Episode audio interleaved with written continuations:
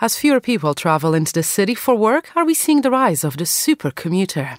The pandemic might have put the handshake on pause, but will the standard business greeting make a grand return when this is all over? And Tokyo announces foreign travelers won't be allowed at this year's Games. Monocle's editors tackle those topics today on the late edition here on Monocle 24.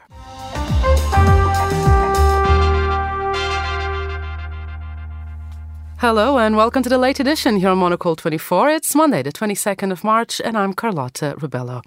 I'm joined here in Studio One at Midori House in London by our regular guests, our power duo on a Monday, of course, Monocle's editor in chief Andrew Tuck and Monocle 24's culture correspondent Fernando Augusto Pacheco. Welcome both back to the program. Great seeing you again on a Monday afternoon. What were you up to this weekend? Fernando, perhaps you go first. Well, besides watching great TV, and actually I found out that Andrew's watching the same series as I am. Uh, the Flight Attendant, lovely, camp, delicious. I recommend to our listeners.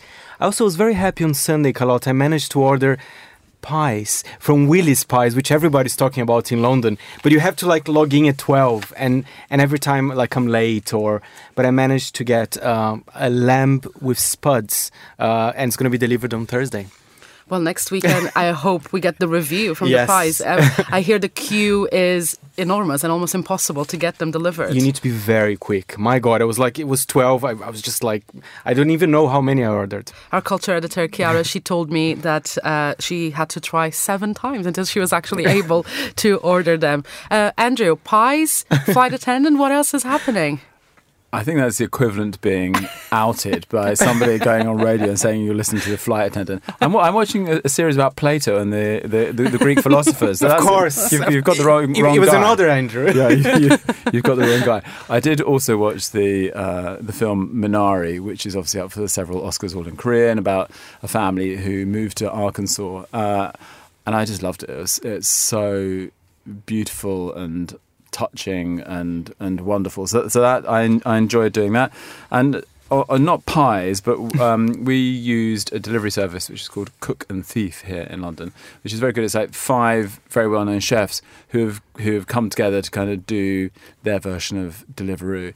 And it's so well done. And it's uh, what's interesting is I think there are many brands who during this past year have slightly lost the touch points with their companies and th- their consumer. That, that big corporations who, you know, they're, they're, so remote now that you don't really know what they stand for. Here's an example of people who have gone out of their way to deliver something to your home that is not exactly the same as a restaurant experience, but has lots of brand value. So it's just really well done. There's like a really interesting thing that comes in like paper bowls, you know, normal kind of takeaway fare, but underneath the first bowl is like warm water, which keeps the food hot, so you can eat out of it. And it's just like even there, the kind of the the invention that's going on around packaging to allow you to get food that isn't cold, like you know, when you order a pizza or something. So I was I was impressed, and I, it, I thought it was a good lesson for other companies as well as they look to see how they sustain their corporate values at this time. Well, that's a great start to our Monday. We have film recommendations. And then I watched so Flight Attendant. and also food recommendations. We do not just discuss the top stories on this show. Great having you both here as always. Let's start today's program with a look at what a pandemic might mean for the future of travelling into a city for work. The Sunday Times newspaper here in London did an interesting piece on the how the rise of working from home and commuting to a city for work only every now and then might lead to the creation of a super commuter. People who live quite far away from the city they work in. Uh, Andrew, you've spotted this story first. Uh, what did you make of it, and what do you think that ultimately it will do to cities? Because we'll always have people who will remain in cities who love living in the middle of the urban mess, but it will be sad to see so many move away if this goes ahead. Well, we have to see what actually happens mm. once things kick off, and we have to see how much of it lasts. But there is definitely going to be some movement of people. I think, especially people who have already had their kind of fun years in a city, maybe people a little bit older who's got families and they want to tap into good schools. So the interesting thing about this story is it says that many people have paid a very high premium to have homes within easy reach of city downtown cores, whether that's in Manchester, in Edinburgh, in London, especially and actually the value that they've spent on the, these these homes is going to be slightly lost. Why why do you need to live just thirty minutes from the centre of London when you could live maybe you know hundred minutes away from the central uh, central London? and you, you won't worry about that if you're only coming into town maybe once or twice a week. So it means that the commuter belt goes from being just the area a few kilometres outside to a city to suddenly large parts of rural Britain become commuter belt in a way. And I think that's going to be interesting as we see what happens then at the weekends. Already, many market towns are seeing a little bit of a revival as you see shops you know, benefiting from the people working from home who, who would normally have been up in town during the week. So I just like the way that it's remapping the city potentially and the, the country potentially. And we have to remember always that, you know, the ease of getting into the city has has shaped our city. So, in the 1800s, as the, the, rail networks pushed out, you know, suddenly this meant that people could get into cities easier. So, the whole of South London effectively popped up because train lines were put in place. Finally, subway lines and overground uh, subway lines. It was a really interesting way of expanding the city, and so this is just another example of how the, the, the, demands of work and the availability of transport will once again remap urbanization, I think, in this country. Fernando, what are your thoughts on this? You see yourself, I don't know, moving to the Scottish Highlands, and if you have to come into the city once a week, which won't happen, but let's let's think and dream about it. Well, I have to say the answer uh, is no, but at the same time, as as most people, I do have my idyllic fantasies as well of living, you know, abroad. And, and you know, one of the reasons that people go out because, of course, the city centre here in London of course, is very pricey and there's a lack of space. And I think, you know, during the last year, people, you know, they reconnected a bit more with nature. I'm, I'm being general here, but it is kind of true. So I kind of understand that. But, you know, I read this very interesting piece at the Sunday Times. And one thing I noticed, and I don't know if Andrew agrees with me, I do think there might be some changes in the workplace in the future but it will be flexible. It's not that everybody will suddenly start working from home. So even those people, you know, moving away from the from from let's say from London or, or bigger cities, they will still come to the city. You know, it's going to be flexible. So the city still has its importance. Uh, even in the weekend it will still be kind of the where people go for entertainment for bars you know they might combine okay this is the day that i'm going to work so that's the day where i'm going to have a drink with a friend go to a restaurant so i think you know the city is definitely not that. Uh, and and maybe in the UK might be nice to you know London is such an important city. Might be nice to see other kind of city centres catching up as well. We, we should just point out that uh, uh apart from a pigeon probably sitting on top of Nelson's column, if there's no one who lives more centrally and has a better view of all of London than Fernando, who lives in the heart of all the action in Soho. And I think the only time I've ever heard you saying you're going to the countryside is because you're going to Brazil. It's not because you're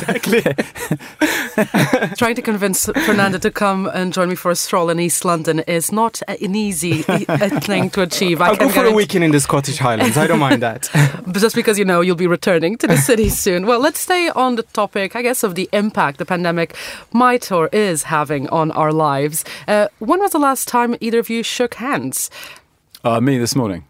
You, Fernando? Well, not shake hands, but I did hug a few friends here and there. you know, so. Well, a new book is out this week, and it's called The Handshake: Gripping History. It's by the author Ella Al Shamahi, and it charts the history of the handshake. And she promises it will be back after the pandemic. Uh, well, we I was going to ask you, Fernando, if you were a fan of the handshake, but you just said you've been hugging people. So well, maybe the yeah. handshake is is it too little for you? No, let me just clarify. I haven't been hugging that many people.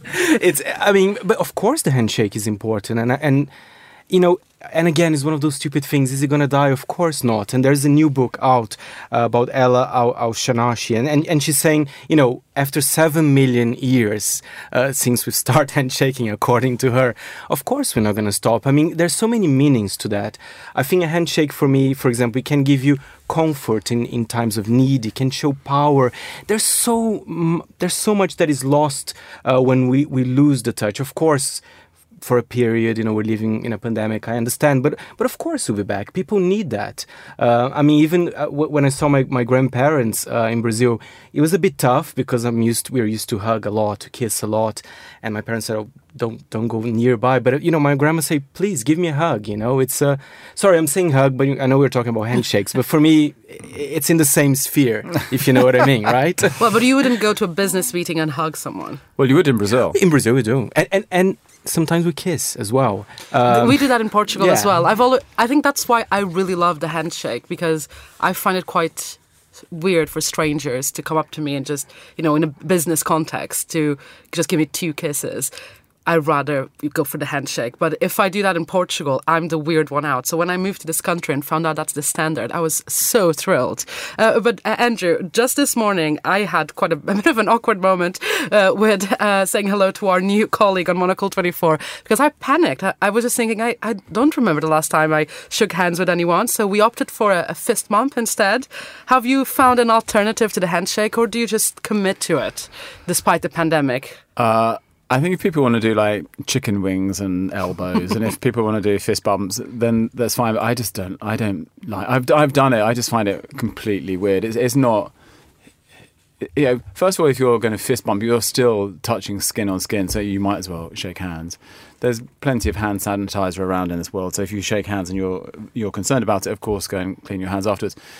Uh, very early on in this this this whole debacle of COVID, Anthony Fauci, obviously in, uh, in, in, charge of the COVID response in the US, he did say uh, in a podcast, he said, "I believe that the handshake will never come back," and it's one of the many things that you know is annoying about these people when they, they speak in the moment because you just have to wait and see. This this is what we are saying about you know the city, all these other things. You have to draw your breath and see what happens.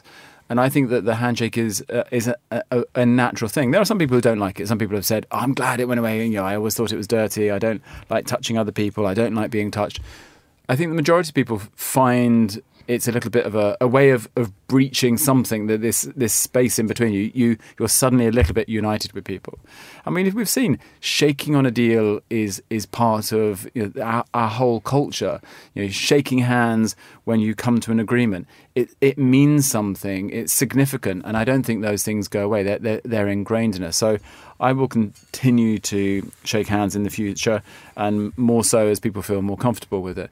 Um, so yeah, I'm not I'm I'm not worried about it, and I do believe it's important and will come back. And if I may add here, of course, I, I definitely want to do a lot of handshakes and hugging and kissing and everything. Yes, that's another no, story. No, no, You're but, moving away from the topic. No, but one thing that I have to tell you, Carlotta, in the next year at least, things will be very awkward when we meet friends or work colleagues because everybody's different, right? So, I mean, some people will be ready to give the handshake and others not. So it's going to be quite an interesting thing as a society for us to understand what are each other limits. I, I predict to be a little bit confusing.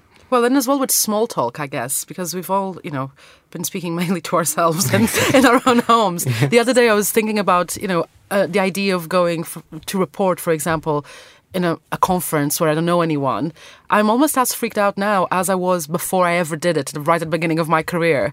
And it's just like uh, small talk and handshaking, it is an art and a skill that needs to be practiced. And yes. I, for one, am very rusty because we've been stuck indoors for a majority of the year. But I cannot wait to, you know, get back out there. Um, well, let's uh, look at public gatherings. I guess we're staying on the topic of um, COVID affecting our lives uh, today. Uh, over the weekend, Tokyo announced that no foreign travelers will be allowed at this year's Olympics. Eurovision's organizers uh, said that they're working on the event going ahead with no audience. And also, the team behind this year's Oscars said no more Zooms for anyone and no more casual wear. Uh, the red carpet will be back and people will be attending. Uh, I mean, it is quite a a good statement from um, the Academy of Motion Pictures. Uh, let's start with that story, Andrew. Uh, we're all very much tired of Zoom. It's good to get people out there again. Well, I think it was a good patch at the beginning for keeping people together. And again, some of this will will linger, and people do like some of it. But I think when you see in your inbox, you know, we're, we're lucky to work in journalism where you get invited to lots of events during the year and the openings of all sorts of things around the world. It, suddenly, when you see in your inbox of a morning, you know, 20 invitations to attend you know, the Zoom opening of something, you're just exhausted by there's no there's no real desire. And you know I, I'm sure that many art fairs and art galleries have done well by having online viewing rooms for example. But again I, I, I just I've, I've stopped putting aside the time to go and do those things. There's, there are ways that people are involved with me digitally and engage with me online which are, are still interesting but that has has pulled away. And it comes back to these things that we talked about. You know, the reason that you come together is because it celebrates something, and that notion of celebration, you can fake it a little bit online, but it's nothing the same as being in the same space and the same room with people. And I think the other funny thing is, you know, we're we're at an odd point, you know, that you know, Europe's going into this kind of third wave at the moment. Here, the UK is in, in a, a still in a, a deep state of lockdown, but we're not that far away. So if you look at events like Wimbledon, they will be going ahead this year. They probably will be at you know fifty percent capacity. By summer, theatres will be open again. They'll be at low capacity.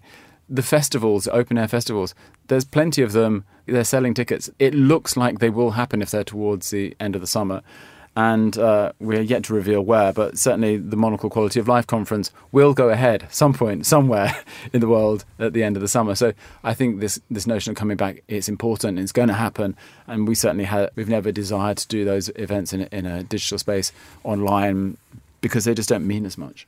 Well, staying with that, the Eurovision is one of those perfect examples. They refuse to do an online event. They want to go ahead with the real thing. They have, I believe, four plans from A, B, C, and D charting all the different scenarios if there's a national lockdown, if they can only have limited capacity. Now, they said that realistically, they will probably not have an audience. But the event itself is happening. And I mean, at least it's more than what we had last year it's definitely happening in real life, but you're right. I mean, I think they're still struggling to find if there will be an audience or not, or at least only the locals uh, from the city of Rotterdam. And again, I do. I think the difference between the Oscars and Eurovision and the Olympics is that Eurovision, the Olympics, they they usually bring a lot of people from other countries, and because every country, as Andrew was saying, there they're kind of in a different path. Some are doing better than others. It is a little bit more of a struggle. I think the Oscars they did the right choice. I mean, most actors, I presume they live around Los Angeles, California, and they can do some a nice setup there. But but I'm glad that Eurovision, the Olympics, they are going ahead. Uh, no matter what, of course, it's not going to be the same. You know, eh, there's a lack of fun because uh, you know being there is much better but at least at least they're happening like in, in real life we just have to wait and see because it's also on the 22nd of may it's just in two months time um, andrew and i guess just finally looking at the olympics of course, as Fernando just mentioned, these are events are really important because they bring people in from different countries. But what impact will it have not having foreign visitors? Of course, the money and the economy, but could the games, even just with locals in the audience, still feel the same? It's it's such amazing atmosphere that I just wonder if you do need that element of going there on purpose for the event. Well, it's always nice to have someone cheering you on from your home nation, I'm sure. But I, I've got a feeling that if you're the only nation in the stadium, and if you're certainly Japanese, there will be a kind of sense of responsibility to cheer on the underdog, to cheer on people from other countries. I've got a feeling it could feel a very generous event if that happens, and I'm sure that will happen. And I think you have to remember that the coaches will be there, and, you know, other other other officials will be there, so it won't solely be uh, Japanese people in the audience. And I think it will be just fine. Well, wonderful. We'll leave it there for today's late edition. My thanks, of course, to Andrew Tuck and Fernando Augusto Pacheco, and to our studio managers, Steph Chungo and Sam MP. I'm Carlotta Rebelo here in London. The late edition is back at the same time tomorrow.